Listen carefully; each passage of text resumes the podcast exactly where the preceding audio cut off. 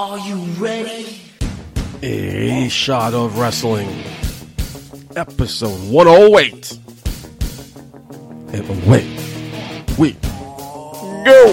Step up to the ring, we got MJP and Green Man. It's the reigning champion chip team. From Milan to Japan and everywhere in between. Get the up-to-date news on the wrestling scene. So take a shot, boy. Is that the best that you got? We about to go live. Are you ready to rock? Take a shot, boy. Is that the best that you got? From the fans to the fans, let me hear the crowd pop. So take a shot. Oh yeah, so take a shot. Oh, so take a shot.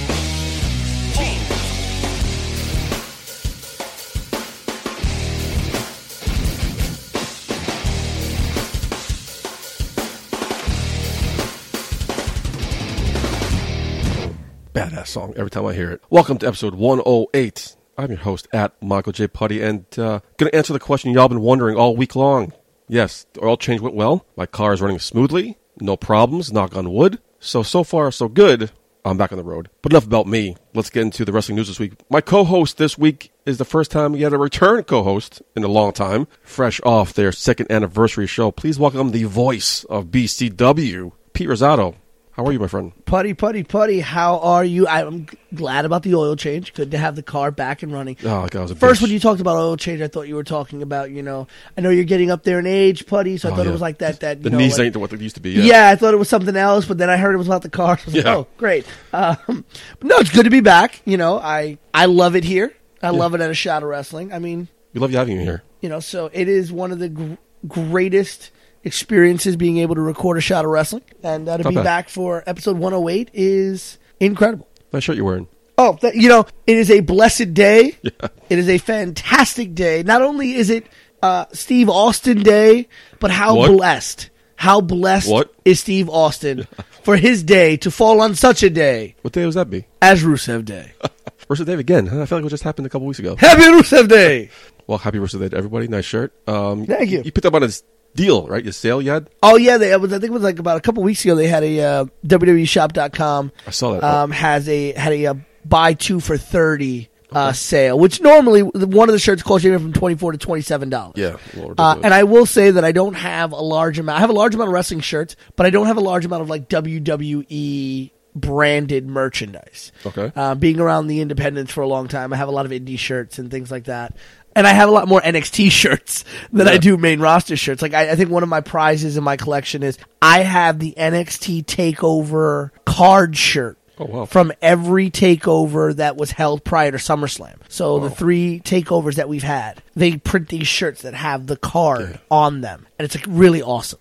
Um, so I have all of those, and I also have the one that they did from the uh, special event at MSG. Uh, I think about a year or so ago. yeah, something like that. So yeah, I got um Rusev Day. Uh, got myself the Ric Flair shirt. Got myself a uh, Monday Night Rollins shirt, and uh, got myself a Braun Strowman Get These Hands shirt. But I kind of wish I could get this beautiful red jacket and bow tie combination that the dearly departed legendary Bobby the Brain Heenan is wearing right here. With matching cummerbund. Oh, oh, the cummerbund! I didn't even see that. That is fantastical. Don't sleep on yourself, my friend. You got a sharp pink jacket here. Woohoo! at, uh, BCW's second anniversary. Before we get to that, we, we have to trudge through fucking Fastlane. Best thing about Fastlane, in my opinion, was Yeah. Cena losing. The, the ending, the credits. Yeah. C- Cena losing and seeing Sami and uh, Kevin Owens. Get back at it a little bit. I really liked that. Uh, I, I I've loved these two since they were El Generico and Kevin Steen, Mm-hmm. w- waging war in places like PWG and Ring of Honor and things like that. There's a reason that these two have the chant "Fight Forever." Any, any final thoughts? No, Fastlane sucked. It shouldn't have been a pay per view. Let's get into the meat and potatoes. BCW's second anniversary. Better than Fastlane. Much better. Without question. Uh, break it down. How's it for you? oh man, it was a whirlwind of a night. Um, you know, it's it's going into that show. It's our biggest show of the year. It's our mania, really. And you know, just leading up to it, there was a lot going on. It was a blur. It was a whirlwind. And when you get to sit down and sit back and watch it, um, it it was an incredible show. Uh, we'll quickly run through this. So we had what hell of an opening match. Yep. Mr. Putty. I know you were a little bit surprised by the opening match. You know, obviously one of the bigger names on the card was uh, Lufisto, and she opened the show against Faye Jackson. An equally bigger name. Yeah. Yeah, don't don't sleep on my girl. No, no. Faye is, Faye is a is a big name and still emerging. You know, when you look at Luf- the resume of Lufisto, this is a woman who is the sh- the reigning Shine champion, woman who's the reigning uh, Jersey All Pro Wrestling Women's Champion. That's the kind of level that a Faye Jackson wants to get to Absolutely. right? And so standing in the ring with with someone like Lufisto, I know had to be a moment for Faye. And shockingly, Lufisto lands Faye Jackson her first singles loss at BCW. It's crazy. It was in, insane uh, that match to kick off the show. Like to think going that high level to kick off. Eric Jaden Teddy Hart ended with some shenanigans. You know what more can you expect out of a Teddy Hart Eric Jaden match? Yeah. Uh, Eric Jaden the winner by disqualification. Te- in that Teddy Hart with the low blow, blatant low blow. blatant low blow. And and I love that he justified it. He's like, well, he hit me twice low, and the ref didn't see it, so I'm just gonna hit him. Uh, I don't think that that battle is over by a long shot. Hope not. He he. Uh, at the end of his match, he grabbed the mic and said he wants to come back. So I'm hoping uh, Hart, Jaden two is in the works. Oh, some at, at some point. Big tag team match, South Philly's finest versus the Ugly Ducklings was a great match. Uh, it was a difference in pace there. South Philly's finest a lot Big slower, yeah. more technical team. Uh, the Ducklings love to fly. South Philly's finest coming out with a very controversial victory. Um, actually, the, the clip is up on YouTube, and the Brii Combination Facebook page is actually already up. Okay. Um, bit of confusion over who was the legal man um, the ending moments of the match, but Luca Brasi and, and the Gent Jimmy Conway come come away with a huge victory in their resume and their debut. Ali Rex versus Tara Calloway was a great match as well. Uh, Ali Rex coming away with a victory, but Tara Calloway showing a lot in her debut as well. a lot. Yeah. Another big debut on that night was the mystery partner. That's right. For Mick Drake. Uh, Federated North and South were united in one building as Elliot Martinez, Mr. Martinez, I should say. Um, Just put some respect. yes, Mr. Martinez. I do have to show respect to the brand representative of Federated. Made good on his promise, you know, to go through his contact list and bring in somebody. Wow. And Mick Drake teamed up with Ray Fury, you know, a New York City native who had never gotten a chance to perform in front of his hometown crowd. And that Elks Lodge lost their mind when Ray Fury came out. Yeah, we caught him in the post game. Uh, check it out, episode 107. Great guy. He, he was so thrilled to be in front of his hometown crowd. It's, uh, good, good story they got. You know, PCA did not come away with a victory as AJ Pan had predicted, as uh, Ray Fury and Mick Drake end up defeating them. Darius Carter, though, Jackson Stone, interesting match between those two. I'm happy you brought that up because Darius Carter, before the match started, has some interesting words for you. Let's let me let me replay them for you. Okay. You had your chance to get me my BCW World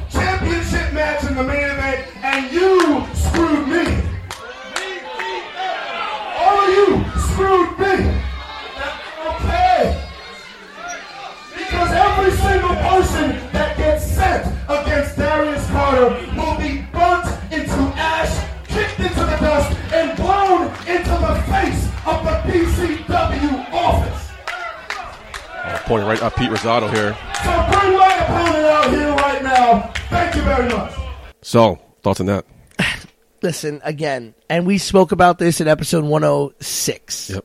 Okay. I am a part of the BCW management team. Yes. He was grilling you on that. But one. I am simply a liaison between management and everybody else. You know, Mr. Anthony Cole makes all the final decisions. You know, Mr. Anthony Cole was large and in charge that night. You saw the way Mr. Anthony Cole all over the place. Yeah. made his presence felt in that main event. Okay.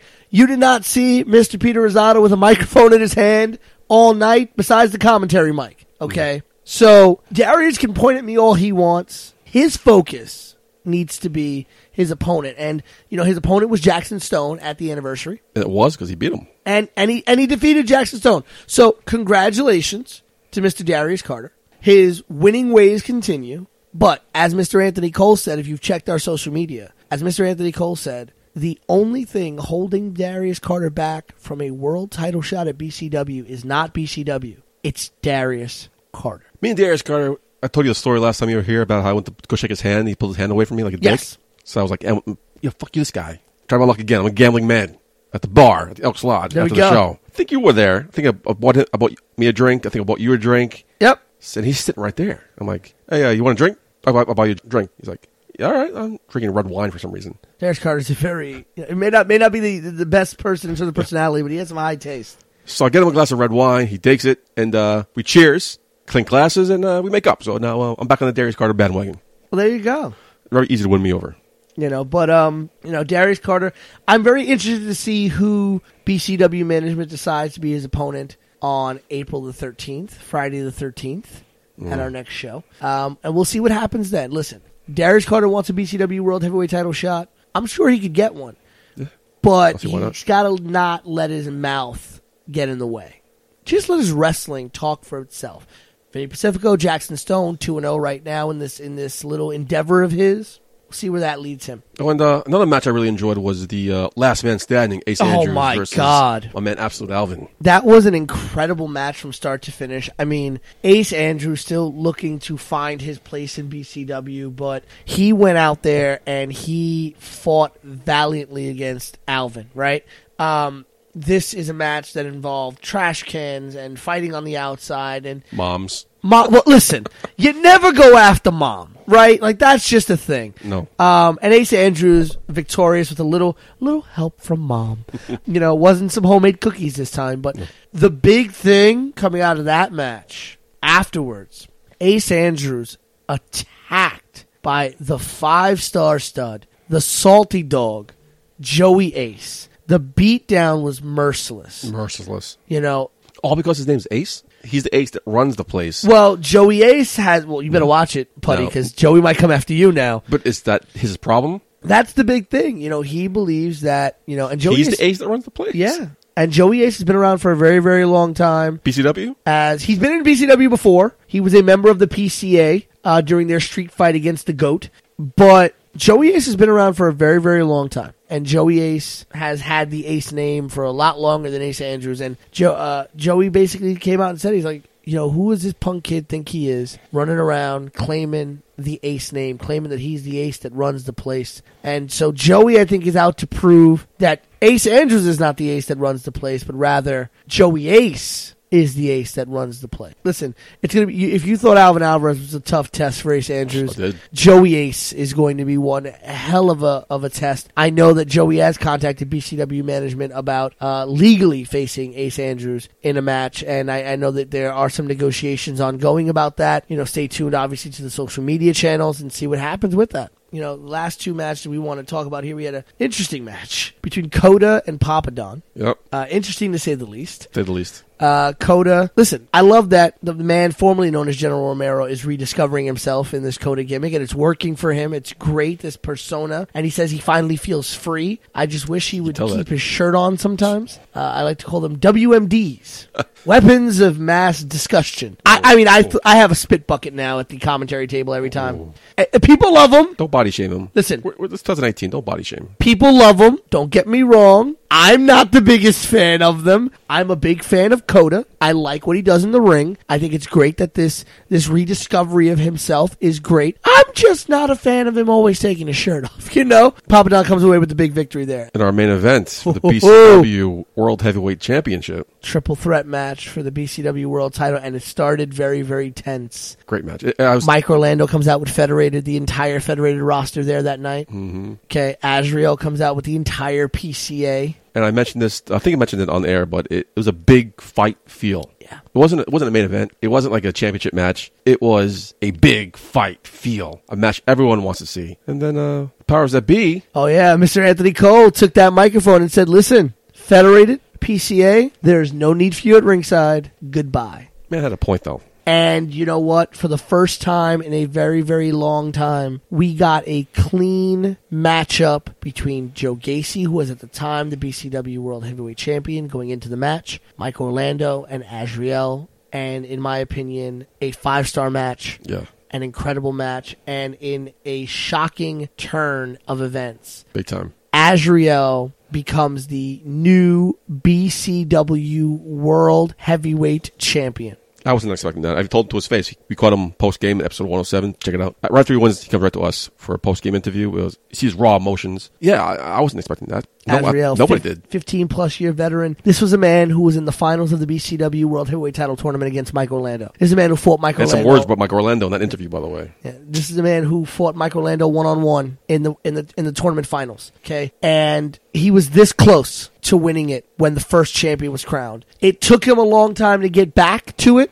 You know, he did it his own way, not necessarily a way that you know many people would have done it, but he got there. He is the champion. Now the question is, how long will he be champion? Joe Gacy was only champion for a couple of months. Okay, Joe Gacy, great time as BCW World Heavyweight Champion. And I've heard from Joe Gacy. He's reached out to me since that match, and he's told me, he says, this is not over, right? He's not done with either one of those men. Now, Gacy understands that he can't get a title shot for a while. That was the stipulation of the match. Both he and Mike Orlando. Ah, that's right. Both he and Mike. Orlando cannot get a world title shot for an indefinite amount of time. But Joe Gacy has made it clear he's not done with Azrael, and he's certainly not done with Mike Orlando. If you saw what happened post match, Mike Orlando kind of losing it a bit. But what's next for Orlando? What's next for Gacy? And better yet, what's next for the new champion? I totally forgot about that. That uh, Orlando and Gacy are now going back to the line. So that opens the door for Darius Carter, in my opinion. That was BCW anniversary in a nutshell. I mean, Green Man was on commentary with you. We talked about it briefly on the air last week. How was he on commentary?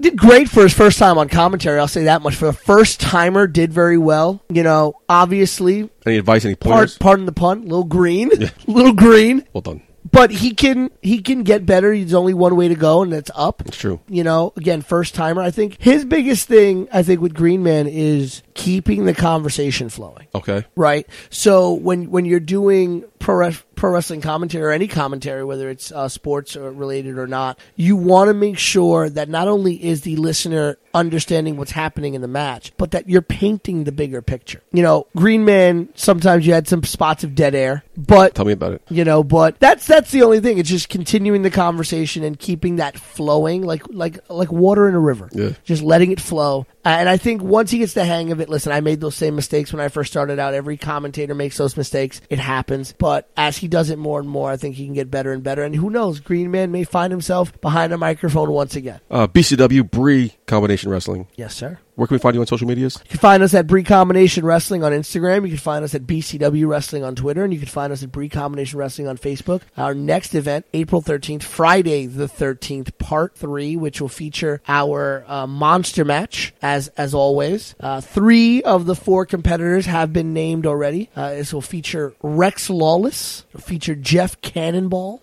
Ooh, okay. and will feature Ryan Galeone. Ooh, okay. Um, now, interesting enough, Mr. Galeone. Ryan Galeone, we saw him at Standalone Wrestling. Yeah. Pretty impressive. Mr. Very Ga- impressive. Mr. Galeone and Mr. Lawless, both members of the Amityville Project, uh, teammates with Mr. Mike Verna, led by Mr. Dan Barry at Beyond Wrestling. So this is going to be very interesting. These two men who are normally teammates at Beyond Wrestling are going to be kind of compete that friendly competition on who's the monster here. But the fourth competitor yet to be named, and let's not forget about Jeff Cannonball. Jeff Cannonball, a monster in his own right when he really wants to be. So it's going to be a great night. Uh, still, still yet to be announced who Azrael will be defending his title against in his first title defense. Who will be Darius Carter's opponent, and what's next Azrael. for Orlando, the PCA, Faye Jackson, Federated. So stay tuned to all the social media channels for the updates as they come. Now, we talk a lot, a lot about BCW on this show. We're the official podcast of BCW. BCW is based out of New York City. We are based out of New York City. The New York Tri area is full of indie wrestling talent here. And there's a reason we teamed up with BCW because that's BCW is the organization to watch. That's where the talent goes. That's where the wrestling is at. And so, no matter where you are, you guys are available on YouTube.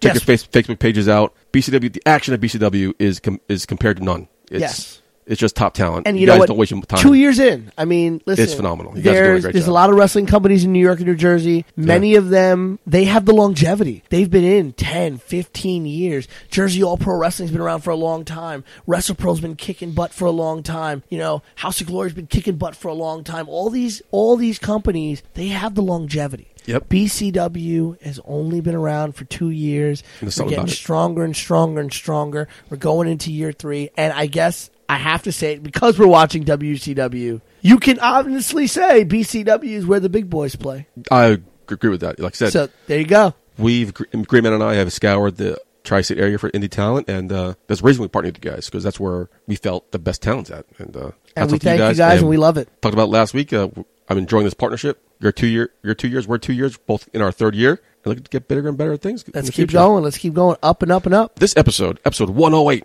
we have a sponsor here, Pete. We have a sponsor. Tonight's show is brought to you by Stagecoach Events. Do you want to watch WrestleMania with a small group of friends whilst riding around and seeing the sights of New York City? Who doesn't? Stagecoach Events is hosting a viewing party for WrestleMania on a party bus. $80 to get you all inclusive alcohol, food, onboard entertainment. So if you want to watch WrestleMania and see the sights and sounds of New York City, make sure you check them out on their Instagram page, Stagecoach Events, for all information, or check out their webpage, stagecoachevents.eventbrite.com to buy your ticket. Uh, now, Green Man has an interview this week with Logan Black. Name ring a bell to you? Oh yeah, Logan Black was actually in our tournament. He was in the BCW title tournament. He faced off against Mike Orlando. Um, this man, Logan Black, is a very dangerous individual. I've, I've worked with him before, not only at BCW but in other companies that I've had the pleasure to work for. And uh, I know he's primarily based out of Staten Island at the Warriors Wrestling uh, promotion. Logan's very underrated. I'll say that. Very underrated. And uh, let's listen to what he has to say. Green Man, take it away.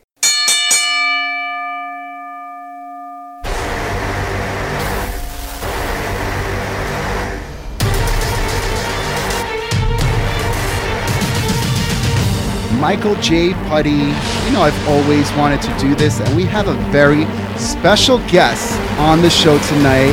We have the King of Chaos, Logan Black, baby. How are you doing, my man?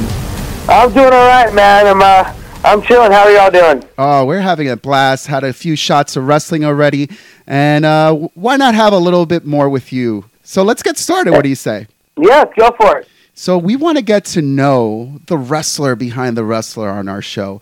So why don't you just describe what got you into this crazy world of professional wrestling?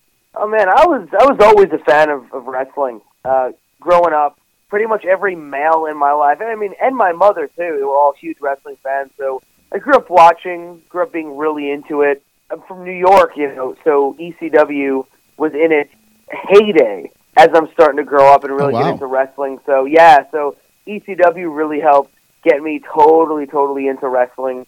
Uh, and the rest is history. Just literally anything that I could watch or be a part of or or be into that had wrestling involved in it.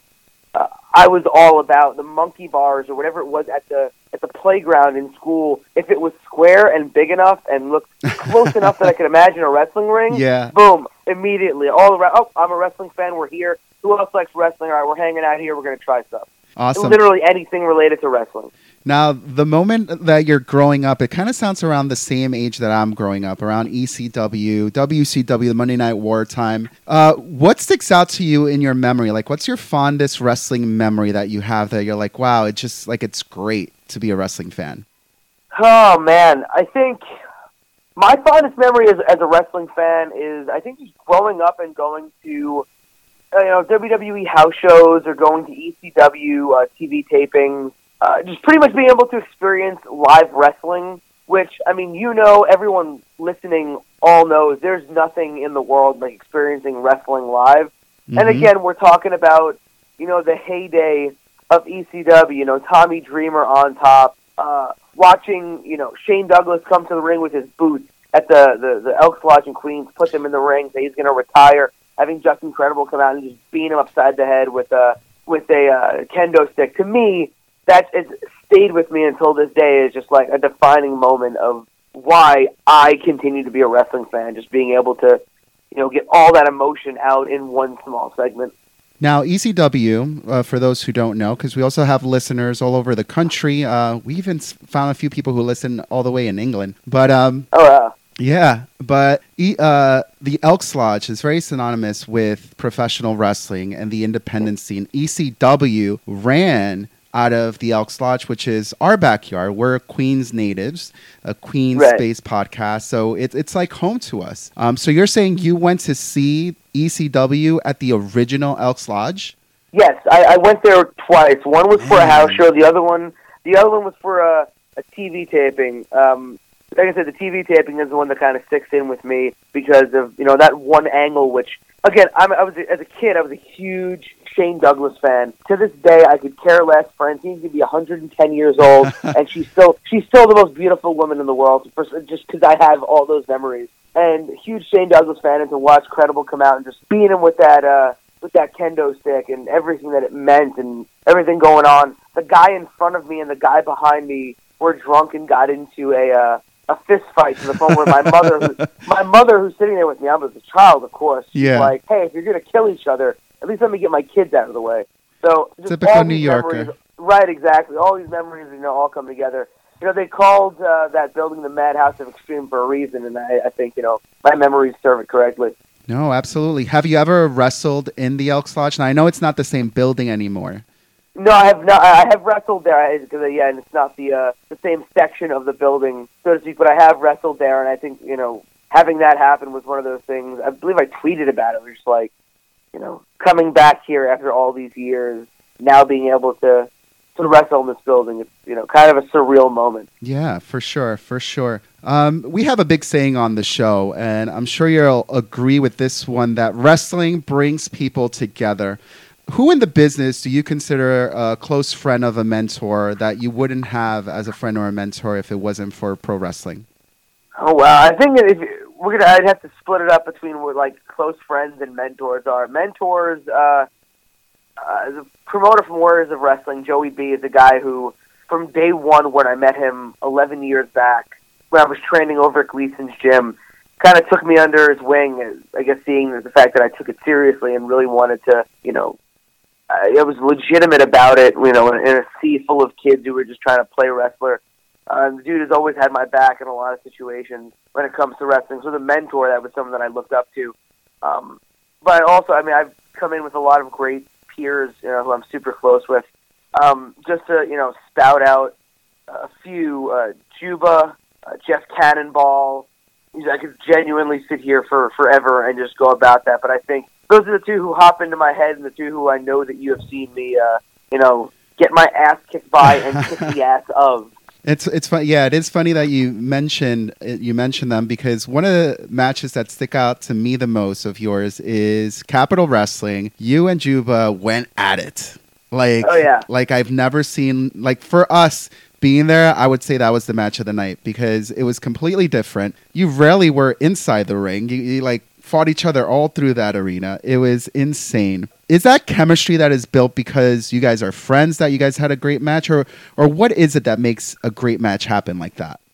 Uh, I think in, in that specific situation, and it could be said for a lot of other situations, where when two people have that kind of chemistry, it can very much just be the understanding of what it takes to captivate a crowd and kind of recognizing what it is that makes you a fan and makes you enjoy wrestling and saying, well, if it's working for me and working for this other person, then obviously there's more people out there that feel this way. Know, Juba is one of those guys who, you know, I'd like to think similar to me is a student of the game. You know, Mhm. all we do is just watch wrestling and obsess over it and point out these minute details and, you know, try and learn and be as good as we possibly can.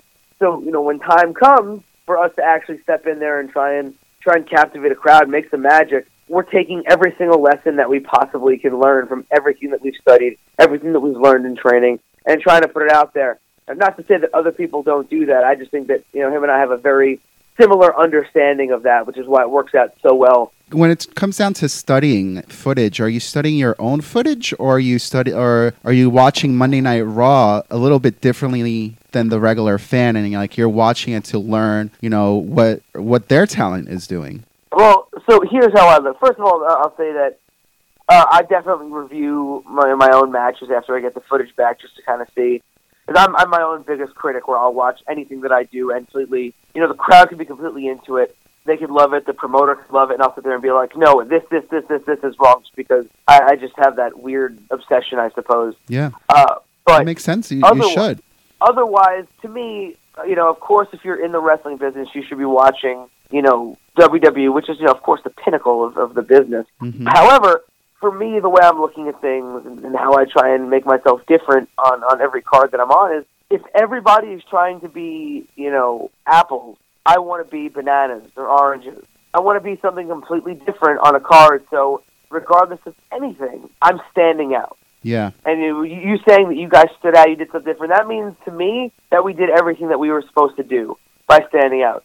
So I'm just trying to look at every single ounce of wrestling that I can get my hands on, whether it be Japanese stuff, whether it be stuff from the UK, Mexican wrestling, um, various independents, just trying to take in everything I possibly can in order to, you know, see what my peers are doing, what people who've come before me are doing, just to kind of, you know, what is going to stand out, Yeah. and then try and apply that. No, I mean it totally makes sense, and it, it made a difference when we saw you live. You know, it was something different that came out in front of us that really grabbed our attention. So far, how how many years have you been in in the wrestling business? this is my eleventh year. Um, I'm not quite sure. I mean, it, yeah, it 100% is in my 11th year. Although it's harder for me, you know, to kind of say that because um, I don't know how many people you've talked to at a Gleason gym with Johnny Rodz, but it's kind of like starting with a disadvantage over there. Okay. Nobody, because nobody really learns uh, at that spot. So it, it took me, I'd say, two years to get out of there and kind of start venturing off on my own and realizing, like, oh, you don't learn by sitting here in the same school and working with the same clueless people. You learn by getting out there and, you know, sucking in everything you possibly can. Yeah. No, absolutely. What would you say in the last eleven years has been your biggest accomplishments? Huh. I, do I want to say that I've had a biggest accomplishment? I think that's the uh, the thing. I don't know. To me, if I sit there and talk about accomplishments, then I, I don't know. It kind of kills any want or anything. I think it's you know Hatebreed said it best. Satisfaction is, is the depth of desire. hmm If uh, I at any point I end up you know satisfied with anything that I'm doing, to me it kind of ends my want to continue doing it. So I don't know if there's been I don't know if there's been anything that I could say has been my most successful moment. Um, I think uh, this year is starting to work into me reaching some of the goals that I had set for myself from the get go. That yeah, I wasn't so sure that I'd be able to do, or wasn't sure how to do it. Uh, overseas has always been my goal. Um, if you ask anyone, if you'd asked me this question, you know, 10, 11 years ago, and I said you the same, told you the same thing. Uh, WWE was never the the the, thing for me. Okay, I can appreciate it. I know it's you know the number one company out there. You know, billion dollar promotion. But the goals for me were always Mexico, Japan, and Europe. Wow. I've always just wanted to be one of those overseas wrestlers. All the guys that I grew up really appreciating were always the guys who made their money overseas. hmm Uh, and, and that for me, that begins this year, and I'm hoping to kind of ride that wave into, you know, continuing to uh to, to make this something that you know make this a career that goes overseas more more often than anything. So the King of Chaos is slowly becoming an international star, is what you're telling me. I, I uh, yes, slowly but surely. Absolutely. So where in, in Europe and where, where are you going? Where what's going on? Fill so in in. April of, in April of this year, I will be doing a uh, small tour of the UK. Okay. So I'll, I'll be in England, uh, wrestling all over the place, and uh, I'm looking to allow that to lead me into working in other spots in Europe. Uh, I have a couple of connections both in Japan and in Mexico that I'm looking to kind of again ride the wave of this year and uh, try and get myself out there as well. Uh, Japan has always been the the number one goal for me. I've everybody that I've ever you know worshipped in this business has all been you know wrestlers who've made their bones in Japan. Stan Hansen, Terry Funk, guys like that. Those Mhm. are the guys that I grew up idolizing. So to be able to make it out there, which is again you know on the list of things to get to this year, would certainly be it. But we start with uh, with the UK in April. How did the plans start developing for you to actually make it to the UK? Did a promotion reach out to you? Have you been networking with within your little group to try to get yourself out there? I'm always trying to network and always trying to, you know, you know, be as nice as I possibly can to everybody else because you know, the uh, you get more flies with sugar than you do with salt, as they say. Yeah. Uh, this this opportunity actually came to me through a number of people that I know who have uh, gone to, uh, out to this company. The company is uh, LDN Wrestling out of London, Yep. Uh-huh. and I know a couple people out of there, and the promoter had come in to the states for a couple of dates with some of his guys, and uh, him and I just ended up kind of getting friendly here and there, just chatting up about everything, and then eventually he was like, "Hey, man, I'd love to have you down." This is last year this happened. Uh, I'd love to have you down whenever you could make it, and uh, it didn't quite work out towards the end of last year. But the way that he put it to me was, you know, anytime this year, we set the date for April, and uh, you know, again, the rest is history. I'm hoping to again keep that going and uh, be one of those guys who makes it overseas, you know, for a, a good chunk of the year. Yeah, that's amazing. To, uh, I mean, the UK fans are, are just such so passionate, very similar to you know the East Coast fans are just like very passionate, very outspoken. I remember there was a uh, five borough show that I went to, and there was someone who literally from England was just there for the day because they had a layover. And the one thing he did was, I'm going to go check out a wrestling show before my flight, you know? So it's awesome. Good for you, man. Yeah, you, yeah, man. UK fans are, are, I think they're great fans all over the place. I know that I've come in contact with quite a few European fans, uh, German fans, uh, English fans, uh, quite a few Scottish fans. I know that uh, Scotland uh, with ICW has gained, you know, gained an incredible appreciation of professional wrestling. You know, Progress Wrestling in the UK, LDN, um, one PW from years ago. The UK itself and that section of Western Europe is just, I mean, chock full of so much talent, which is really one of the main reasons I can't wait to go over there, just to be able to work all of these people that I've never met before, all these people with a completely different style, and just learn. I want to be a sponge out there and just Yeah. take in everything I possibly can.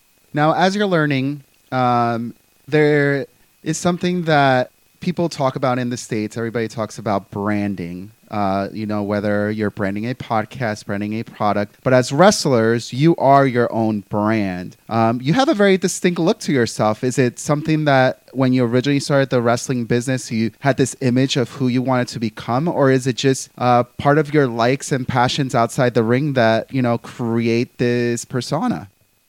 When I first broke in, I think I was trying way too hard to be Michael Piates, Oh, uh, despite man. that I despite that I looked nothing at all like him. I No. was a weird, weird, weird, weird kid with a spiky mohawk. I still can't grow a beard, so it's not like I can really. Yo, bro, me and me, you both. I could try. Yeah, I, I don't. I can't get it, man. It's uh, so I was kind of going that route where you know I wanted to be kind of this like old school, you know, type wrestler. I think uh, again meeting lots of really talented people in wrestling who are just like, man, this this isn't you. Just be yourself.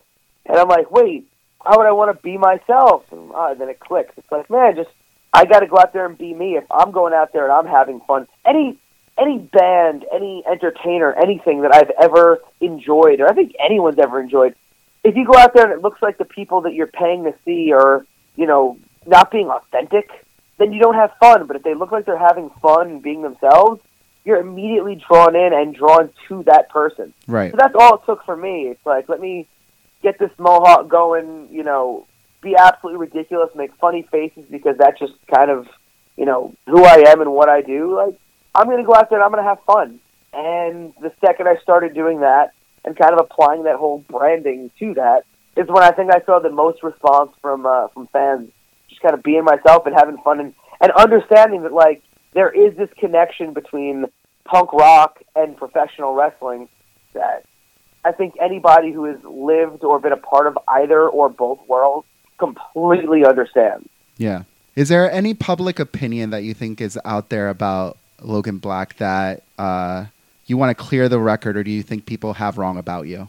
Oh man, I, you know what? I'll be real. I think everyone that I've come in contact with in terms of fans uh, have all been really supportive and really awesome and really respectful as well. So I'm guessing that they all have the right assumptions about me. Again, anybody who comes down uh, to check me out at my merch table, even if you're not buying anything, just to like chat or anything, you know, y'all get it. It's you know, I'm real. I am who I am. I don't believe in any of the rock star bullshit. I'm here just to you know be doing my thing and, and have fun.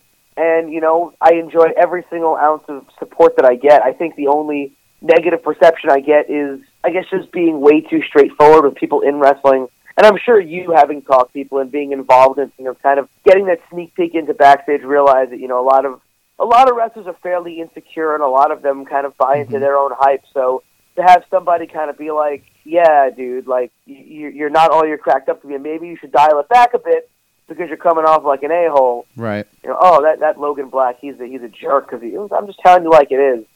hmm I'm, I'm I I don't I don't lie to people, and the way that it goes for me. As we're getting to know you, in is there anything that you do that when I see you do it, I'll be like, man, that's so Logan blackman. I mean, you've already seen me take really stupid bumps. So that's that's that's me. I, I know the, match you're talking about with Juba, where he uh, kind of spun me into a uh, a stage. Yeah. Or the stage. And, yeah, yeah.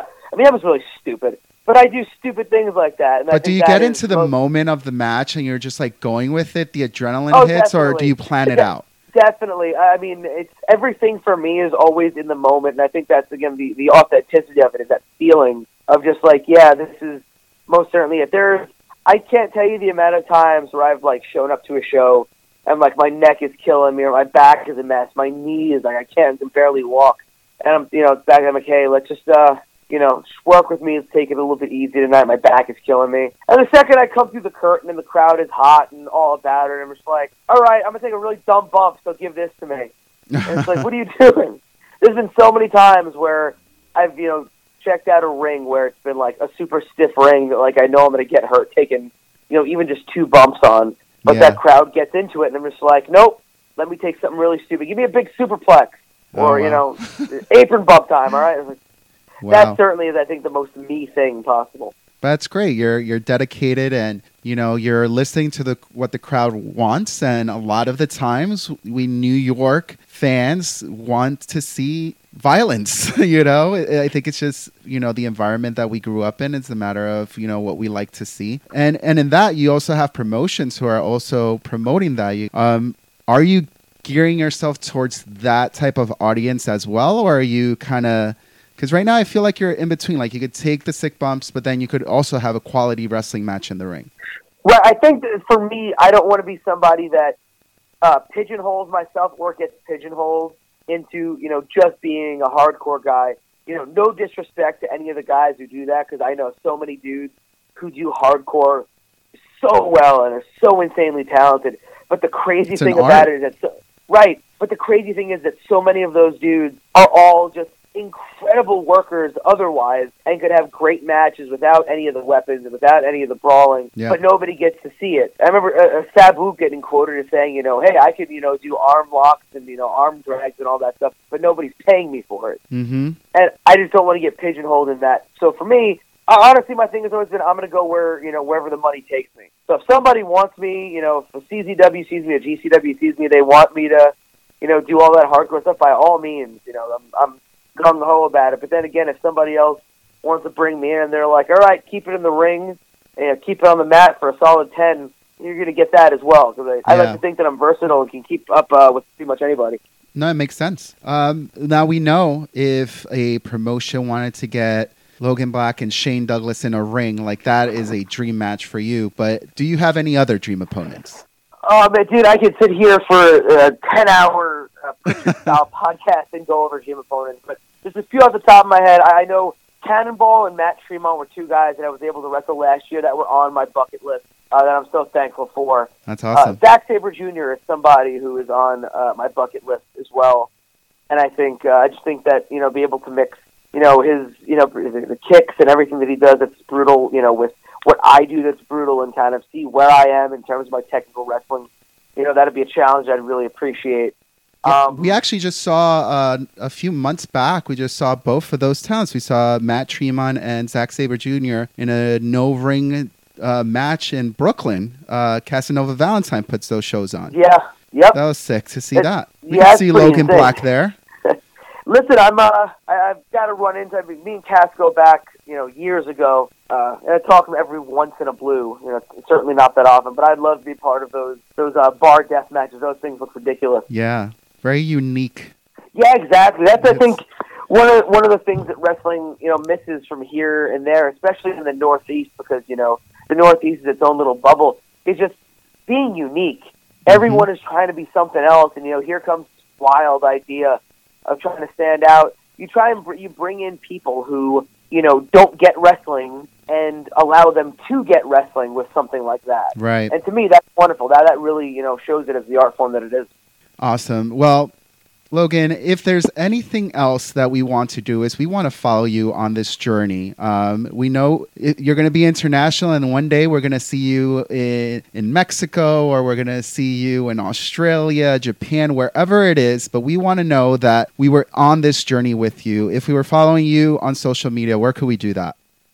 All right, so on social media, you could check me out Uh, Facebook, Twitter, and Instagram are all King of Chaos NYC as one word. Um, and yeah, I'm super interactive with anybody who's hitting me up, anybody who's again joining me on this journey. Again, I don't believe in any of that rock star bullshit. I am 100%, you know, on the same level as everybody else.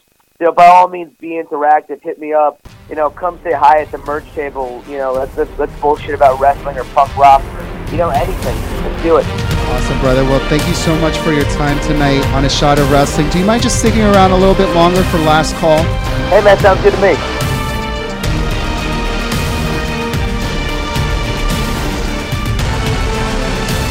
Now I'm thinking you haven't had your fill yet, you'd like some more shots of wrestling.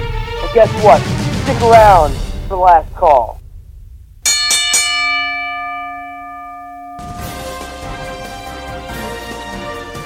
It's in the news with Michael J. Putty. Another great job by Green Man. Great interview by Logan Black. A great talent. He was on BCW. You know him. Underrated talent. talent. Severely underrated. That man should be out more than he is. Is he going back to BCW anytime soon? I would love to. I know he's been a little bit busy. Uh, we've had some scheduling conflicts, but I'd love to have Logan Black and BCW. He mentioned uh, he wants to go to the UK. I think he just booked that recently. Yep, so. he has first ever UK tour. Uh, that's going to be awesome for him. You know, UK better get ready for some for some great wrestling out of you know Logan Black. But uh, you know, earlier we were talking about how today is uh, well, actually it was. You know, it's not lo- no longer uh, that. It's Happy St. Patrick's Day, by the way. How about St. Patrick's Day? Happy St. Patrick's Day. Uh, we're going to do the rest of the show in an Irish accent. Uh, no, um, Drink our but- Guinness and uh, fucking Jameson. yeah, March uh, March sixteenth, which obviously just passed, uh, was Steve Austin Day for wrestling Yep. fans. Uh, and uh, I know when we came in, you asked me what I wanted to watch tonight, and then you told me the revelation that you, in fact, were a hardcore uh, WWE only fan Yeah. growing up. Loyalist. And you know, while I was as well a very early WWF fan, I did try to keep uh, my eyes open to everything else that was going on. And so we're watching WCW Spring Stampede 1994, and it just so happens right now the match. 93, wasn't it? The 93, right? Uh, we're having a match with the Great Muta going one on one against stunning Steve Austin. With Colonel Parker of Jeff Jarrett fame.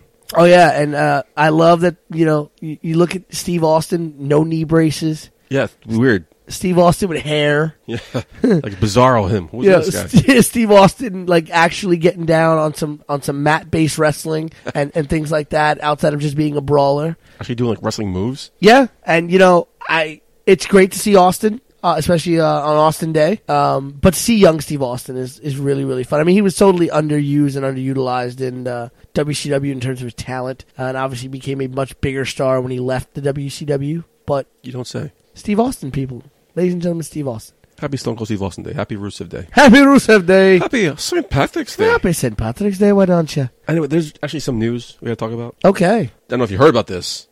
Jeff Hardy was arrested last week What? For driving while impaired. You don't say. Don't scream, don't scream into the microphone. Uh, TMZ is reporting that Jeff Hardy, Jeff Hardy blew a blood alcohol content of a .25, which is triple the legal amount, which is misdemeanor in North Carolina. I would know. Uh, I have family in North Carolina. Or as they say, I Uh, guess we, let's speak their language. North Carolina.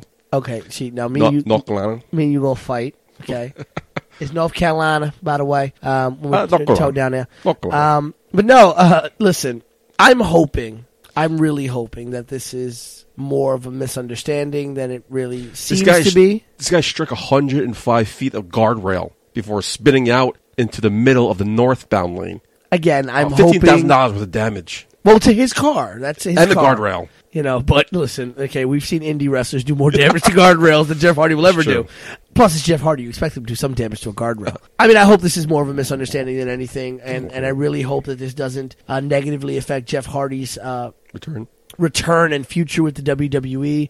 And obviously, I hope this does not bleed over into Matt Hardy uh, and see and his stuff with the WWE. I love. By the way, I gotta say, I love Reby. I love Reby Hardy. She will flame anybody on Twitter, and Jeff was not. Jeff was not left out of this one. Somebody, I believe, commented about the uh, Ultimate Deletion match.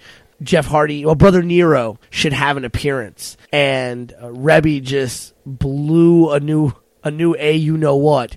Well, he does. about that. That Well, match, the match was taped. His several cameos. Out, or, I'm interested. Does he we don't know if his cameo is going to be in there, Yeah. but Reby made a very Uh-huh. good point. She said, "Listen, Jeff's doing Jeff, and really, you know, after all the time and effort that you know Reby Hardy and Matt Hardy, and apparently spent a big load of their own money to get to the ownership of the Broken Universe and and being able Yeah. to do what they're doing in the WWE. You know, if Jeff wants to go and f around and mess himself up, he doesn't need to be a part of it. He was hit with a 30 day pretrial revocation of his license, and he will be appearing in the Cabarrus County Court on April 16th.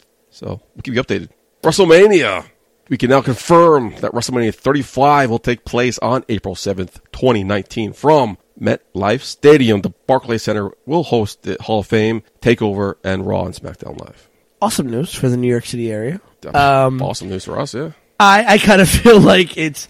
I'm gonna tell you this much: it's gonna be an insane week in New York City because not only is the WWE gonna take over for WrestleMania week as they always do, but you know that you know the independent wrestling companies that have now made WrestleMania week the biggest wrestling week of the year. Yep. You know, you know, you can expect WWN Live, uh, which runs Evolve and Shine and uh, a bunch of other things during WrestleMania week to probably be in New York. You can expect probably a, a uh, foreign promotion to be in New York, Ring of Honor to probably be in New York. Definitely. All of these companies Joey are going to be running in New York. Joey, well, uh, GCW, the Joey Janela Spring Break, and things like that. I think they fall under the WWN banner when they run during WrestleMania week. But yeah, so GCW? I can say that it's been talked about Okay. you know, I don't want to count chickens before they hatch, but it's not an impossibility. You're, you're a diehard wrestling fan. I am. Can I ask you a personal question? I don't want to get too personal here. Oh my. Your boy here at Michael J. Putty uh, has been going to WrestleMania since 22. Okay. WrestleMania Nolans will be my 13th consecutive WrestleMania. Okay. We were supposed to stop at WrestleMania 30, but we thought it was going to be in New York. But 29 is in New York, so we had to go to 30. But for some reason, we kept going on. Right. So here I am, going to my 13th. New York is going to be my 14th. Do I stop at New York? But I can't stop at 14. I have to go to 15, no? Well, I'm I'm a big I'm a big believer. I, I love fives and zeros in Yeah. terms of numbers. So yeah, I would I would stop at 15. But I still have to go one more. I would think the bigger question is why stop? I'm getting too old for this shit. Why stop? I I will uh, I will admit Getting here too long. Getting too long. I'm getting too old.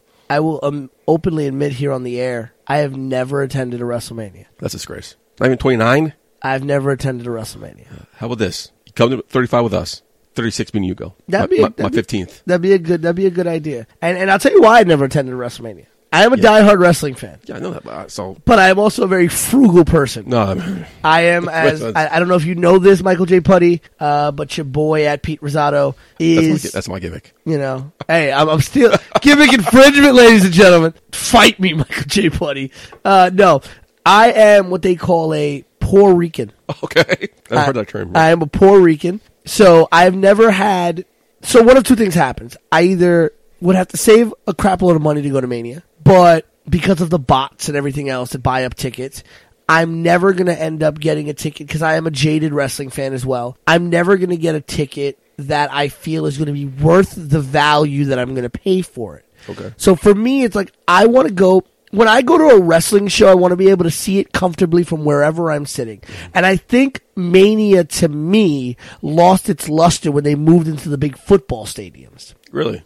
Because there's a reason I don't go to professional football games either. Because for you to actually see the action with uh, and feeling like you spend a good amount of money on your seat, you have to sit up close. You have to sit down in the lower bowl, or you have to sit down on you know the field level seats. And those tickets at Mania are ridiculously expensive. Tell us about it. Okay, if you could even get one on the on the first hand market, let alone the, the, Well, the gotta- secondary So market. you got to camp out in teams. Like the Call of Duty teams camp out. You got to camp out everyone on their laptop, on their, on their phones. That's Saturday in the morning. And then you, you get them. I like to sleep. There's, I also have that problem. Me too. So like, I- and, and you know this, Mr. Putty, that you know you know what I do. You know during the week. Yeah. You know I am I am an educator of young minds. Um, how that goes, I don't know. But for me to sleep on a Friday night is is something that's well deserved. And so sometimes I won't get up that early. But for me to spend the amount of money to get the seat I'm going to want is ridiculous in terms of the amount of money. Well, the only reason I go to WrestleMania for the last, I'm going my third. you love the chairs. Yeah, the chairs are awesome, but it's my tax return. I time my tax return with my tax with Ah. WrestleMania trip. it falls in line. Hey, well, I- next year I enjoy my tax return. I'm I'm I'm single with no children, so I get like five bucks back every year. I'm single with no children too. I get a lot more of that back. I, I don't know how you do it. You must know somebody. But if you're not going to WrestleMania here in New Orleans, you're not going to WrestleMania next year at MetLife Stadium, make sure you check out Stagecoach Events at Instagram at Stagecoach Events or StagecoachEvents.com, Eventbrite.com. Make, they have a WrestleMania viewing parties on a party bus. But now, with the WrestleMania announcement for 35, a credible insider source that I have has told me that SummerSlam will most likely now change locations from Brooklyn, which makes sense. And they're thinking that SummerSlam will now go back into a baseball stadium, which also makes sense because Royal Rumble's now in baseball stadiums. Listen, I I understand that Vince McMahon is always going to want to make money, right? It's all about and, the money. And you know, going into a baseball stadium is going to seat more people. But at the end of the day, when does the fan when does the intimacy of the fan experience hmm. lo- like I just said about WrestleMania. For me to enjoy Mania, I, I don't want to pay a couple hundred bucks to sit at a seven hour show that I'm going to watch mainly on a big screen, right? Same A thing lot, with people, a lot of people feel like I just want to be there. I get that. I do. I understand that. But at the same time, I mean, there's the fan experience matters, hmm. right? And so I'd rather spend the money to sit closer and enjoy the show than feel like I'm watching a seven hour show on a on a big screen. And I think when you start going into the baseball stadiums, that's what you're going to get. And I think you're also going to get a problem with this the sets again. Because I think I guarantee you the Royal Rumble at the Diamondback Stadium is going to have a set. Chase it, yeah, absolutely. At Chase Go- Field. Going back to uh, Safeco Field, WrestleMania 19. Uh, baseball stadiums don't normally have a roof. They don't have a big screen in the center like most basketball stadiums do, or most Raw SmackDown Right. stadiums do. Uh, football stadiums have the big screen either in the center of the field, 50 yard line, or the corners. Yep. Baseball stadiums don't have that. They have like maybe one, One big screen. yeah, maybe two. and they're usually all in the outfield Yeah. in the back. So I'm serious how how that plays out. You know, so if you're sitting in like, for example, if I'm thinking about Yankee Stadium, which I guarantee you they're going to try to do Yankee Stadium one day. Really? I, I Oh yeah, for for like a rumble, yeah. there's no way that the WWE would not try to explore Yankee Stadium for like a, a, a Royal Stadium, Rumble the- or a SummerSlam. The bigger name, yes, but doesn't um, City Life, City Life, Citi Field and you're the Met fan in this room. hold more seats though? I don't know. The I'm not sure. I don't, I don't know the exact uh, I guess it doesn't really matter because the fucking stage. dimensions, but I, I just feel like you know it's going to be explored. Remember, remember SummerSlam and pinstripes? But what I'm thinking about it, right? But when I'm thinking about it, right? Yankee Stadium has the three big screens, but they're all between left field and center and right center field. So if you're sitting opposite the screens, okay, you can see the screens. But if you're sitting in like the outfield and like the bleacher seats or right in the wraparound, you're you, to watch the screens, you have to strain your neck the entire night. Most of the time, I watch the screen anyway. This is why I have a 65 inch television in my home, oh. and this is why I may, I watch it on the network. I'd rather spend ten dollars to watch it on the network at home in the comfort of my own home, where I can get drunk and don't have to worry about transportation. I can do whatever I want to do between the Promise prices. me, Go one WrestleMania I will try. Outside New York. Okay, 36. Let's go. I will. I will try. right. All I can ask for.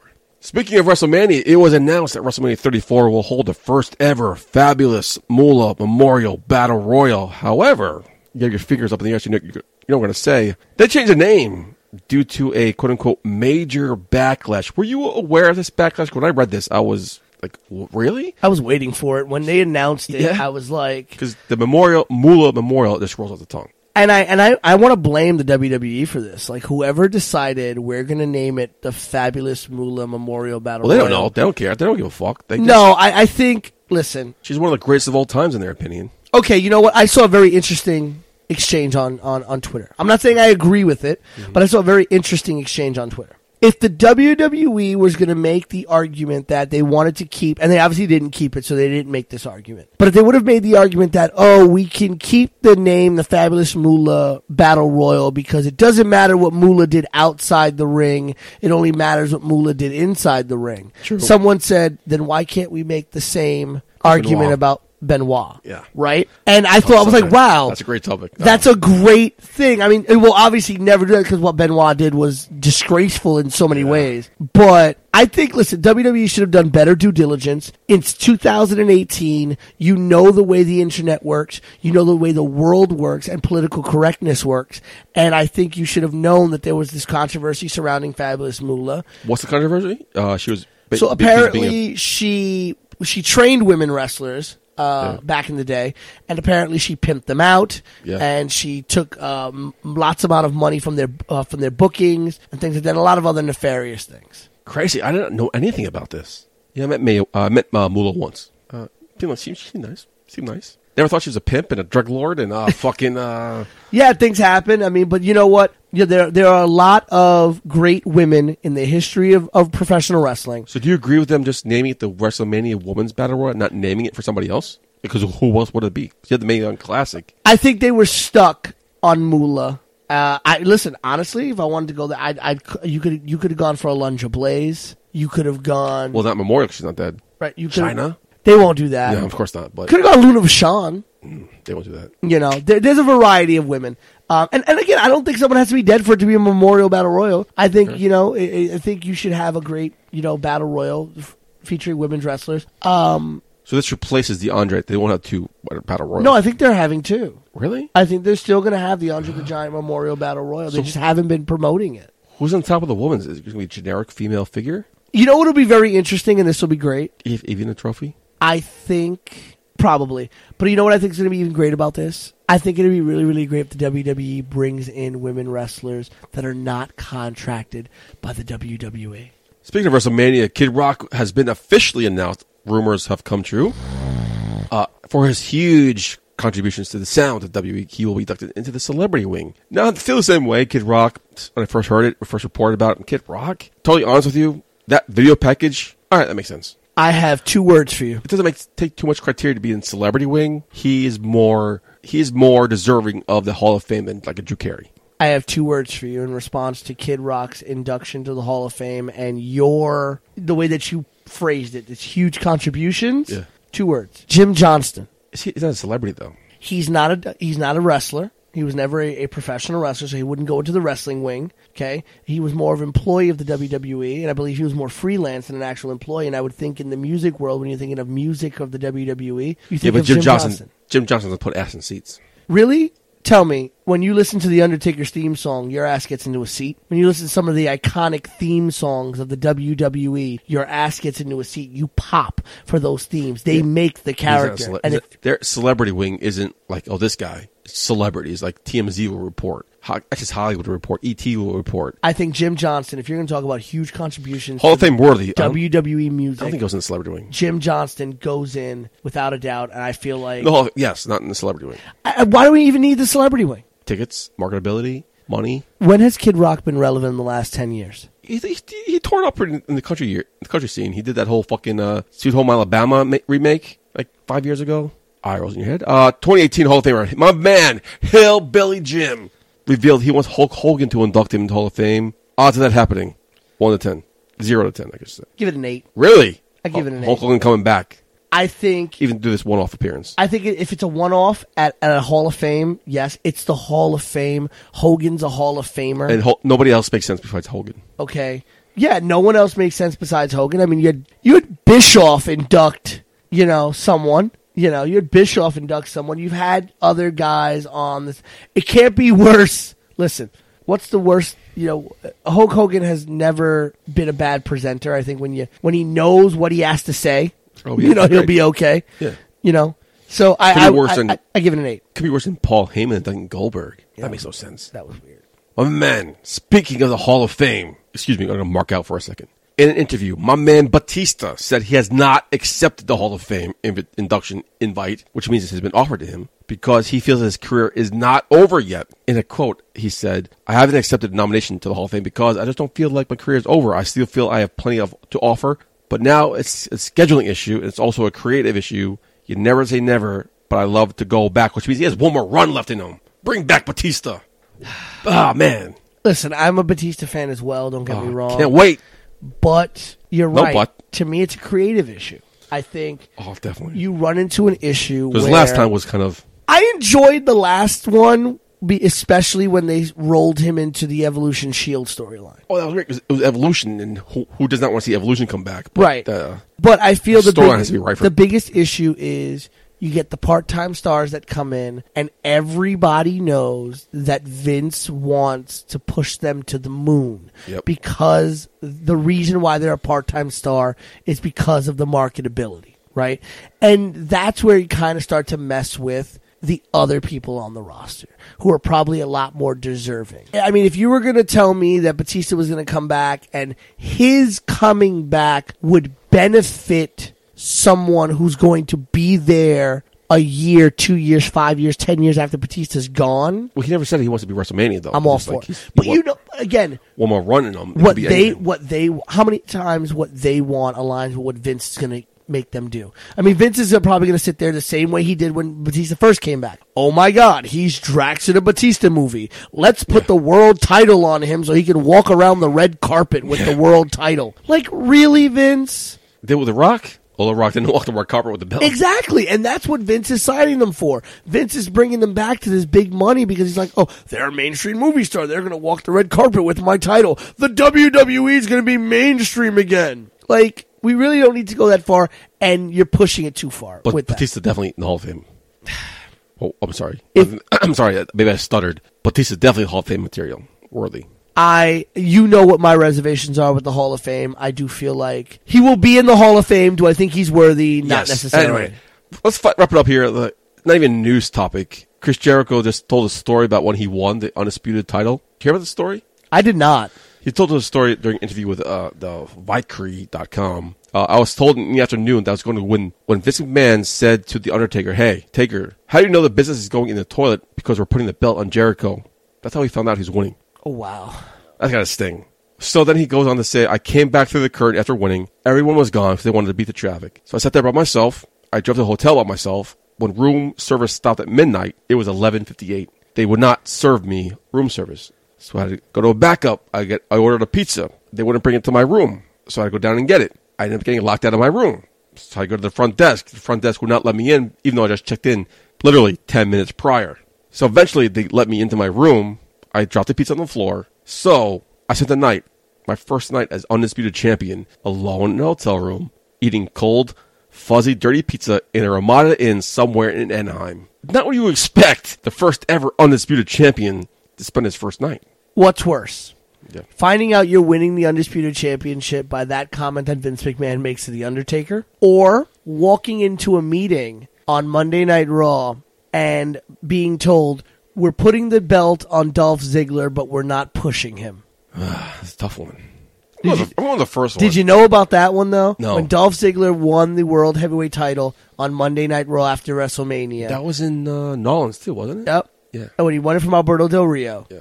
Um, the big thing was that Vince essentially said, "Yeah, we're going to pull the trigger. We're going to put the title on Dolph, but we're not pushing him." And they didn't. What a waste. You know, I would love. I mean, Dolph's like, I'm a Dolph Ziggler fan. I think he's I still am. I think he's. I think he's great. he's great in the ring. Bella Bell, he's great. Oh, I think he's one of those guys that if he pulled a Cody, he'd be the biggest star in the world. Oh, absolutely. And I think that's why they're that part of that. That's why they resigned him because they didn't want him to do it. Cody did not want him to be the next BCW World Heavyweight Champion. Oh God.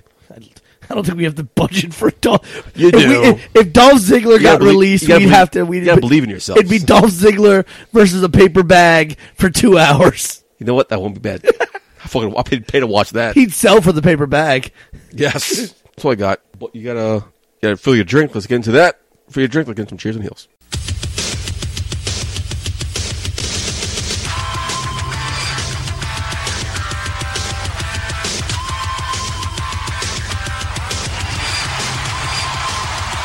A shot of wrestling presents Raw and SmackDown here and here.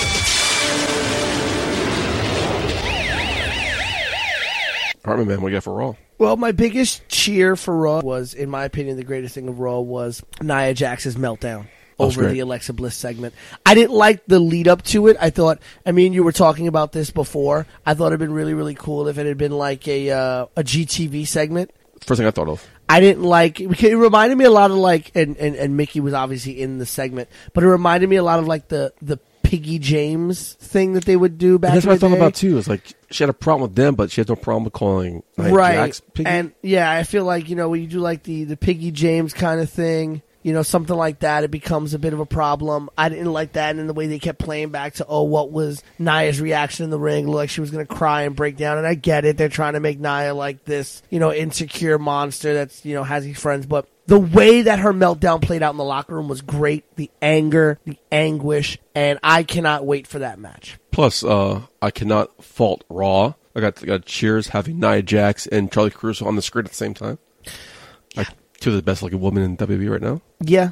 Yeah, and I will say this: I don't know if you saw this Nia Jax the way she's playing this up on like Twitter and Instagram, where she'll have like obviously the press conference for WrestleMania was today, and Nia Jax was there with Alexa Bliss and some of the other women, and they had to take some group photos, and so Nia was putting them on social media, but putting like a devil's face, the devil Oh, I didn't see emoji, that, yeah. on Alexa Bliss's face with captions like "If you only knew," Okay. you know. So I think it's really great the way she's playing it up on social media. I'm going to heel Strowman winning the tag team battle royal and pretty much in effect burying the whole tag team division on Raw. I have to agree with you. One really, because you're a Strowman guy. 100%.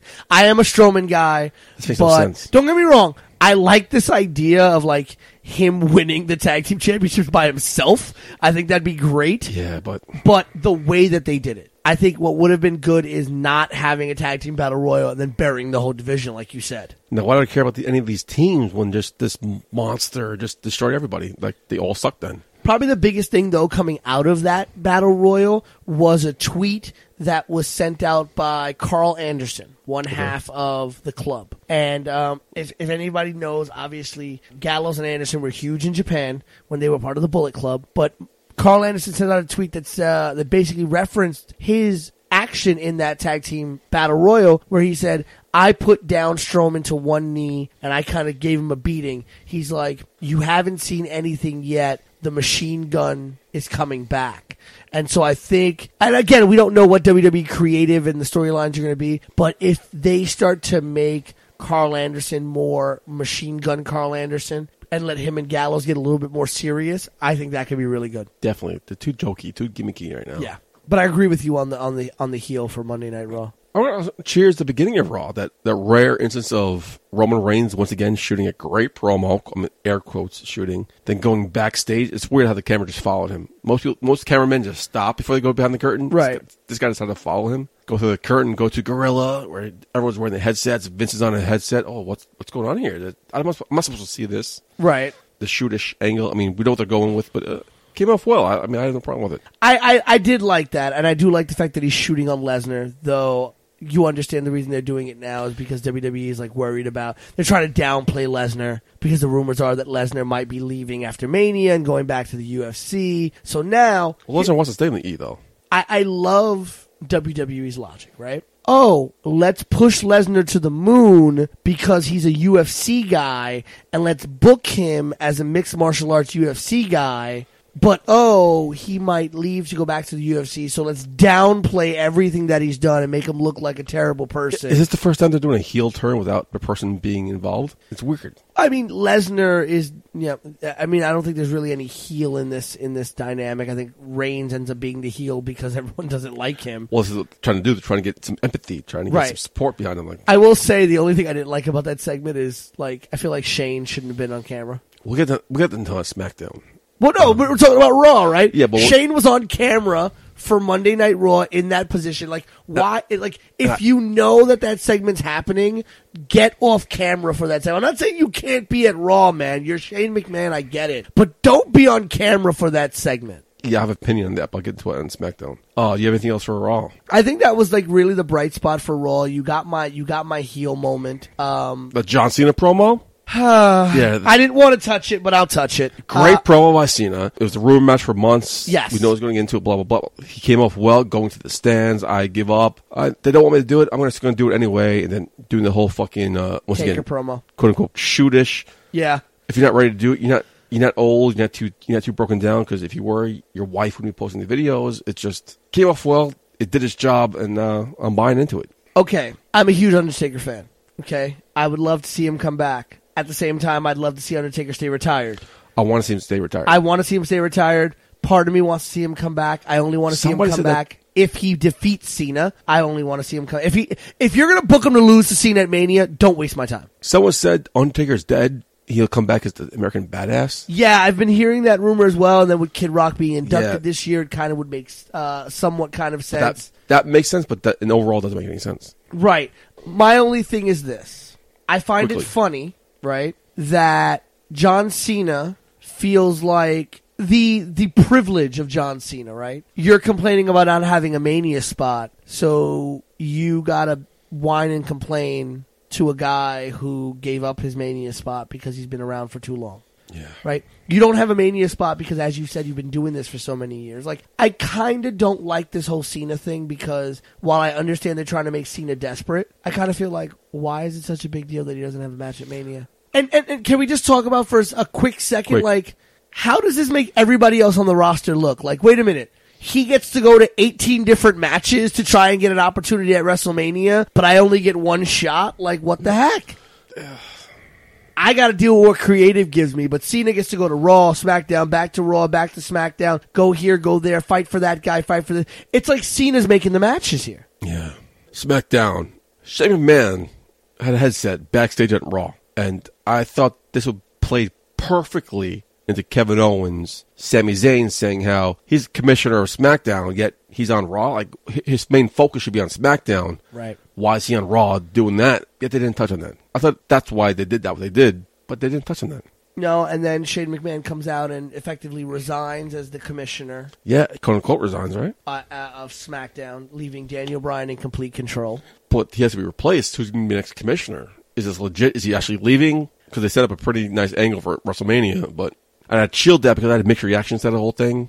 Because it's a great angle to set up something great for WrestleMania, but heal it because enough's enough. We'll hit that chair shot to the ring post. That's enough. I mean, by God, this man has a family. Yeah. You got to power bomb him to from steel fucking backstage thing. Enough's enough.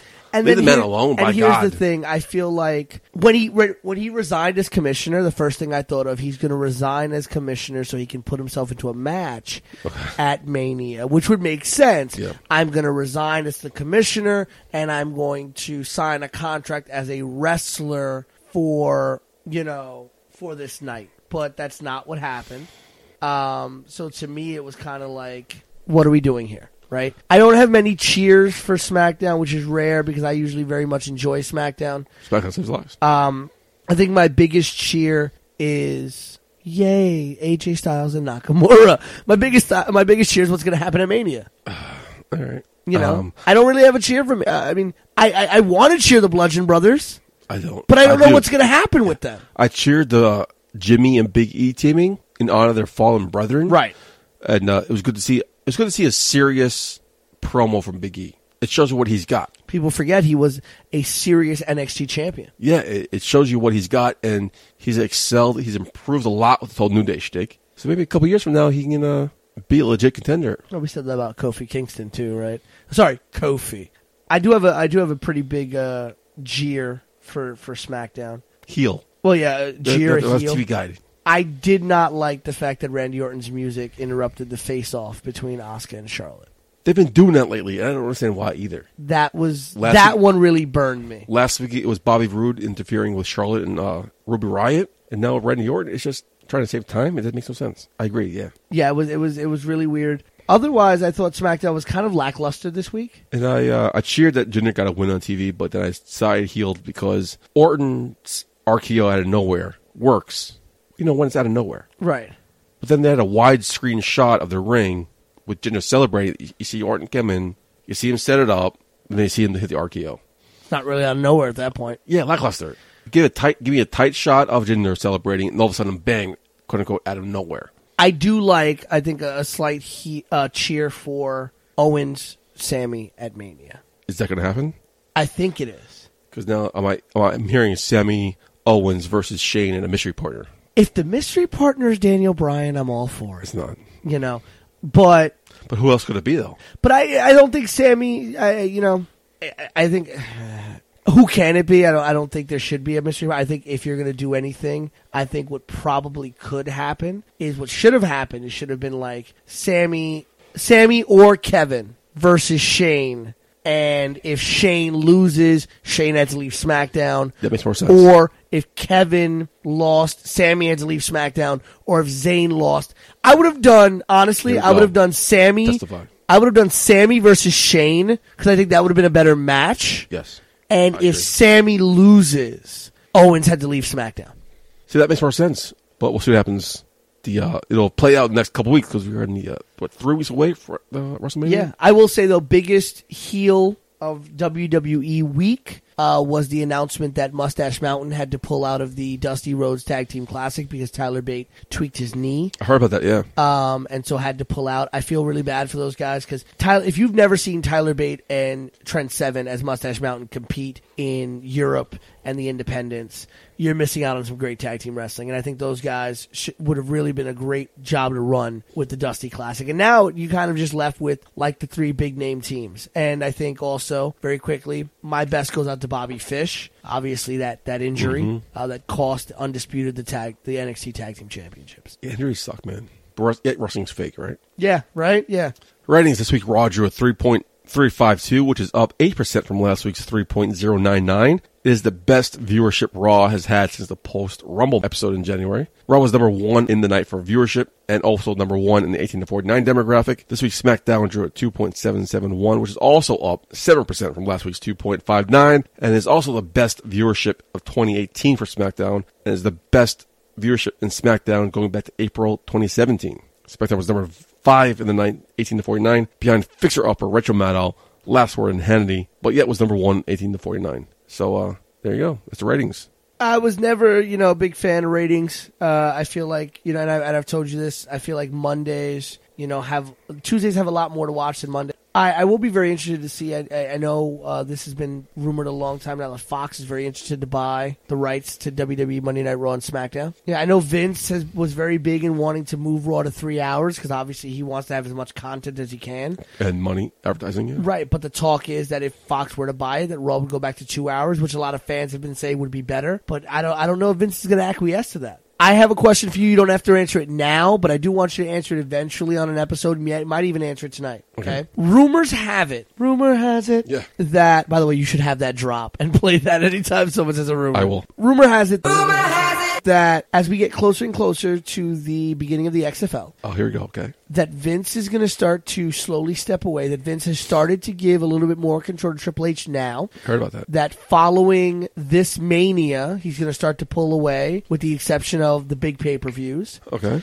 And then the Rumble after the last Rumble before the XFL. 2020? I believe so. That's when it, That- it, it starts. That he's going to almost fully pull away from the day to day show activities in terms of producing and directing the content of the shows. My question is how do you think the ratings respond with, if this does happen, with Hunter in control versus Vince? The casual fan won't even know. I think it just depends on what the product they put out. And Triple H has been putting out a better product down in NXT. So we'll see how it plays off. I don't think it's going to affect anything like the casual fan. We'll know. But like I said, it might produce a I think it might change who gets pushed, who doesn't, the way that people get pushed. I'd be very interesting to see if the hierarchy in terms of the wrestlers change and if that affects also ratings as well. That will be something to pay attention to. Because Triple H has his crew. He has a different way of pushing people. He has his different boys, his different clique. So we'll see what, we'll see what happens. Because, you know, Vince is all about the big muscle guys. Yes, Triple H is about talent and in ring what he can deliver. So curious. We'll find out in two years, huh? definitely.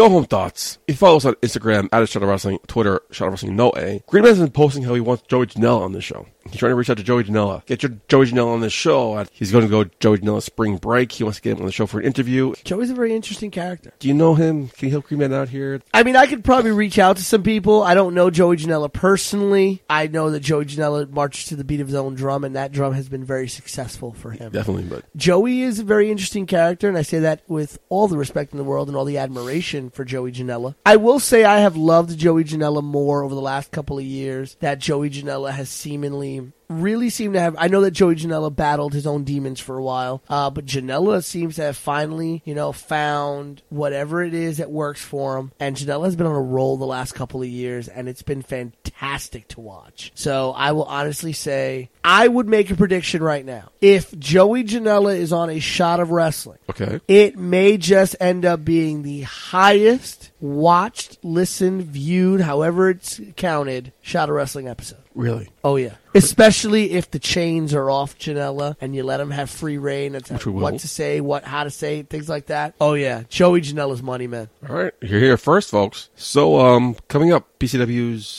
Friday, Friday the the 13th. yeah, April Elks Lodge. thirteenth at the Elks Lodge. It's uh, set up to be a really great night. Right now, we know that uh, Brutal Bob Evans will be there uh, at the show. We don't know. I love his mashed potatoes. Huh? I love the Bob Evans mashed potatoes. Oh yeah. Brutal Bob different, Evans. different guy. Different guy. No, different Yeah, guy. okay. Much different guy. I'm so sorry. Brutal Bob will be there in attendance. We don't know who he'll be facing yet. I can tell you that the Ugly Ducklings will not be in attendance. Really? At Friday the 13th. For good reason. The Ugly Ducklings are going to be spending a weekend in California. The Ducks are flying west. Winter. Uh, So if you're out in the West Coast, uh, I, I really tell you, attend bar wrestling and wherever else they get uh, booked out west. And on April the tw- uh, April the 12th, they'll be there at, at bar wrestling. So we may just see the return of some other tag teams. Uh, I think the biggest question is: Is South Philly Finest coming back? You know, after that big win, what's Faye Jackson going to be doing? What's up with Orlando? And I'm very interested to see who Azrael will be facing for the World Heavyweight Championship. You mentioned uh, your last appearance where when I was gushing over Faye Jackson,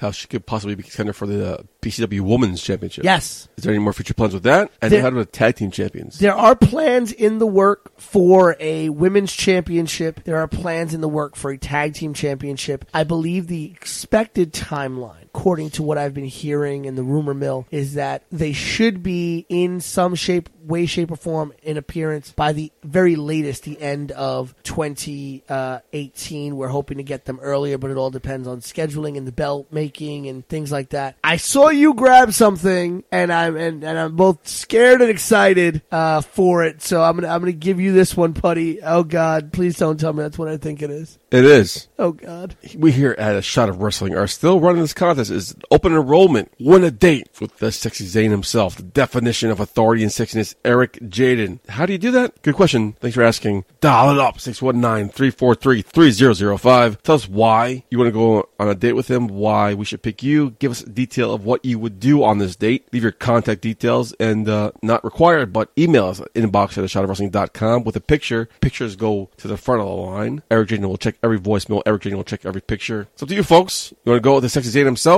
Let us know. Oh boy. Oh boy. Oh boy. And I listen. I've hung, I've hung out with Eric Jaden. He's a wild boy. So definitely not let, us much. know. Open 18 and older. Yes, please. Please, yes. Please, please be 18 or over. no, no, no, no problems here. I, I do want to bring up something I, I, kind of a little, a little bit heavy, you know, and we made the announcement obviously at, at, at BCW's anniversary show. Um, you know, all wrestling aside, you know, this is, this is a lot of fun. This is a great, uh, industry and a great business. And you see a lot of things go on. And if you've heard the commentary for BCW shows, you know, me and AJ Pan kind of get on each other's nerves sometimes and kind of fight with each other. But, uh, for better or for worse, AJ Pan is the man who, uh, graciously opened the door to this business for me. Um, AJ Pan is a dear friend and, you know, damn near family to me. Uh, and AJ Pan is actively, unfortunately, losing a member of his family as his mother, Janine Panarella, or as we lovingly call her in wrestling, Mama Pan, um, is battling cancer and is not winning that battle. I mean, I, I like to say she's winning it every single day, but doctors have said that it's it's a matter of if it's a matter of when, not if. Um, and so, you know, all of us at BCW have been, you know, with AJ Pan. I know he's by his mother's bedside every single day. Um, so we'd love for all of the Shot of Wrestling fans, anyone who listens, whether you're a New York resident or not, send send a prayer out, send a nice thought Please. out. Uh, obviously, you know, miracles can't happen, but we, we just want people to know that, you know, that Mama Pan's going to be all right, you know, and send them out for AJ. That strength to AJ himself. Um, I don't know what I would do if I ever lost, when I lose my mother, I will say. Um, I know me, you know, you know, not everybody's parents and, and them get along perfectly Yeah.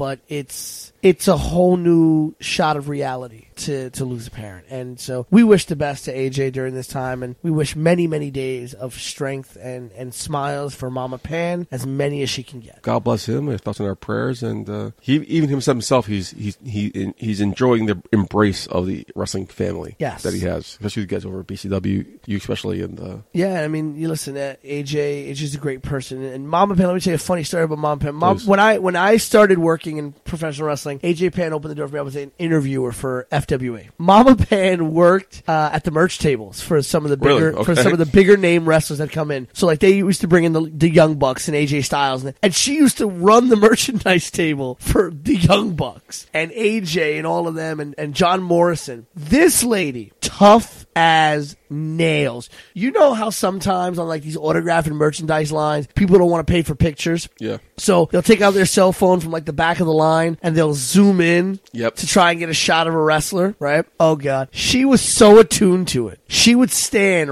right in front of the wrestler until someone walked behind the table to take a picture. And then she would take a picture and she would stand in front of the line so that no one behind her could see the wrestler. Wow. So she could get a picture of that of, of the person who paid and the wrestler. I remember one time someone did snap a picture and they thought she didn't know and they got to the front of the line. They're like, "Oh, I want to I want to get this picture." And she said, "No, you've already taken one with your phone. Goodbye." Wow. She was tough as nails, but a sweetheart. Is tough as nails. Yes, still is tough as Is nails. tough as nails. I, I'm sorry. Thank you for that correction, Mr. Pye. I let that go to tape. Let that come out of the live episode. I thank you for correcting me on that one. Still is tough as nails, but at the same time, a complete sweetheart. Um, so fun, fun, fun memories when it comes to Mama Pan and professional wrestling. You know, people shit on John Cena all the time, but he says, you know, never give up. So, uh, Mrs. Penn, never give up. There you go. Mama Pan never give up. Every every single day that she's on this earth is a blessing for both herself, for everyone, and AJ. Yeah, yeah, absolutely. So, uh, God bless. Our thoughts and our prayers to go out to him and his family, and uh, Godspeed. Yes. Once again, Let's take a drink to that one. here we go. Hold on. To Mama Pan. God bless.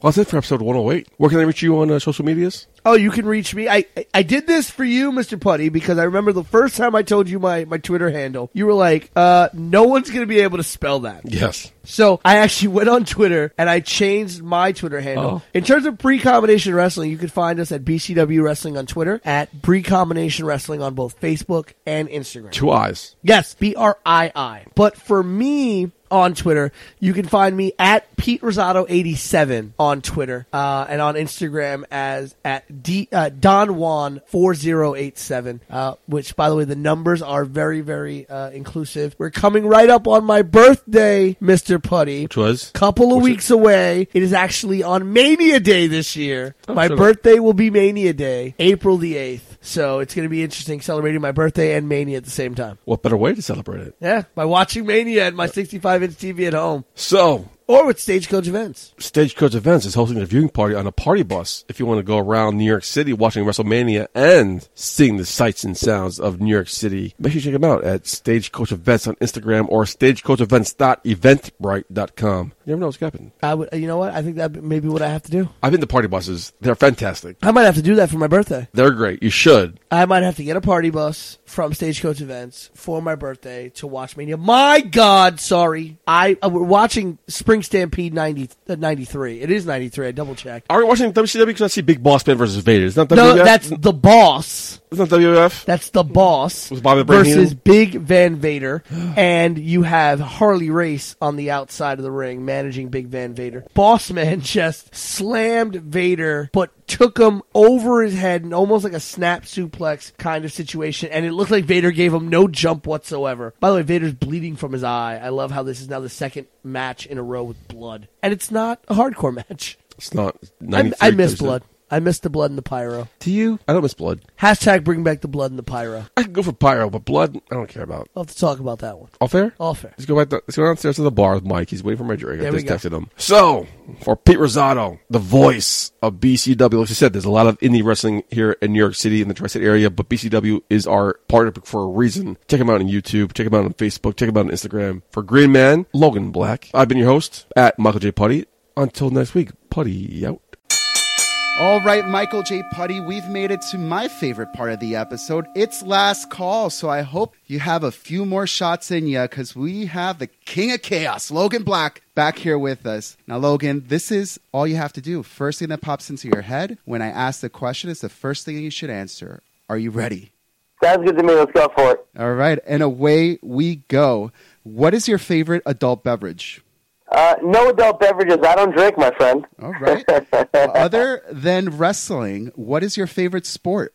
Hockey. What is your go to karaoke song? Oh man. Ah, jeez. Don't speak by no doubt. Ooh, nice. How much do you tip for a lap dance? Oh man. Uh, start with twenty and keep going from there. cool. Uh, what habit that people have annoys you the most? Sucking teeth. Who is your celebrity crush? Ooh, Joanna Angel. Very nice. And finally, what would you do? What's the first thing you would do with that big WWE paycheck? Tie up every single loose end in terms of owing money anywhere. All right, ladies and gentlemen, that was last call with the King of Chaos, Logan Black. Thank you very much for being a part of the show. My pleasure. Hey, baby, I hear the bell ringing, hip tosses and body slams. Oh my. And maybe you seem a bit confused, yeah, baby, but I got you pinned. Ha ha ha ha. But I don't know what to do when I see them with that golden case. They're cashing it in. Authority all in my face. What is a man to do? Good night, everybody.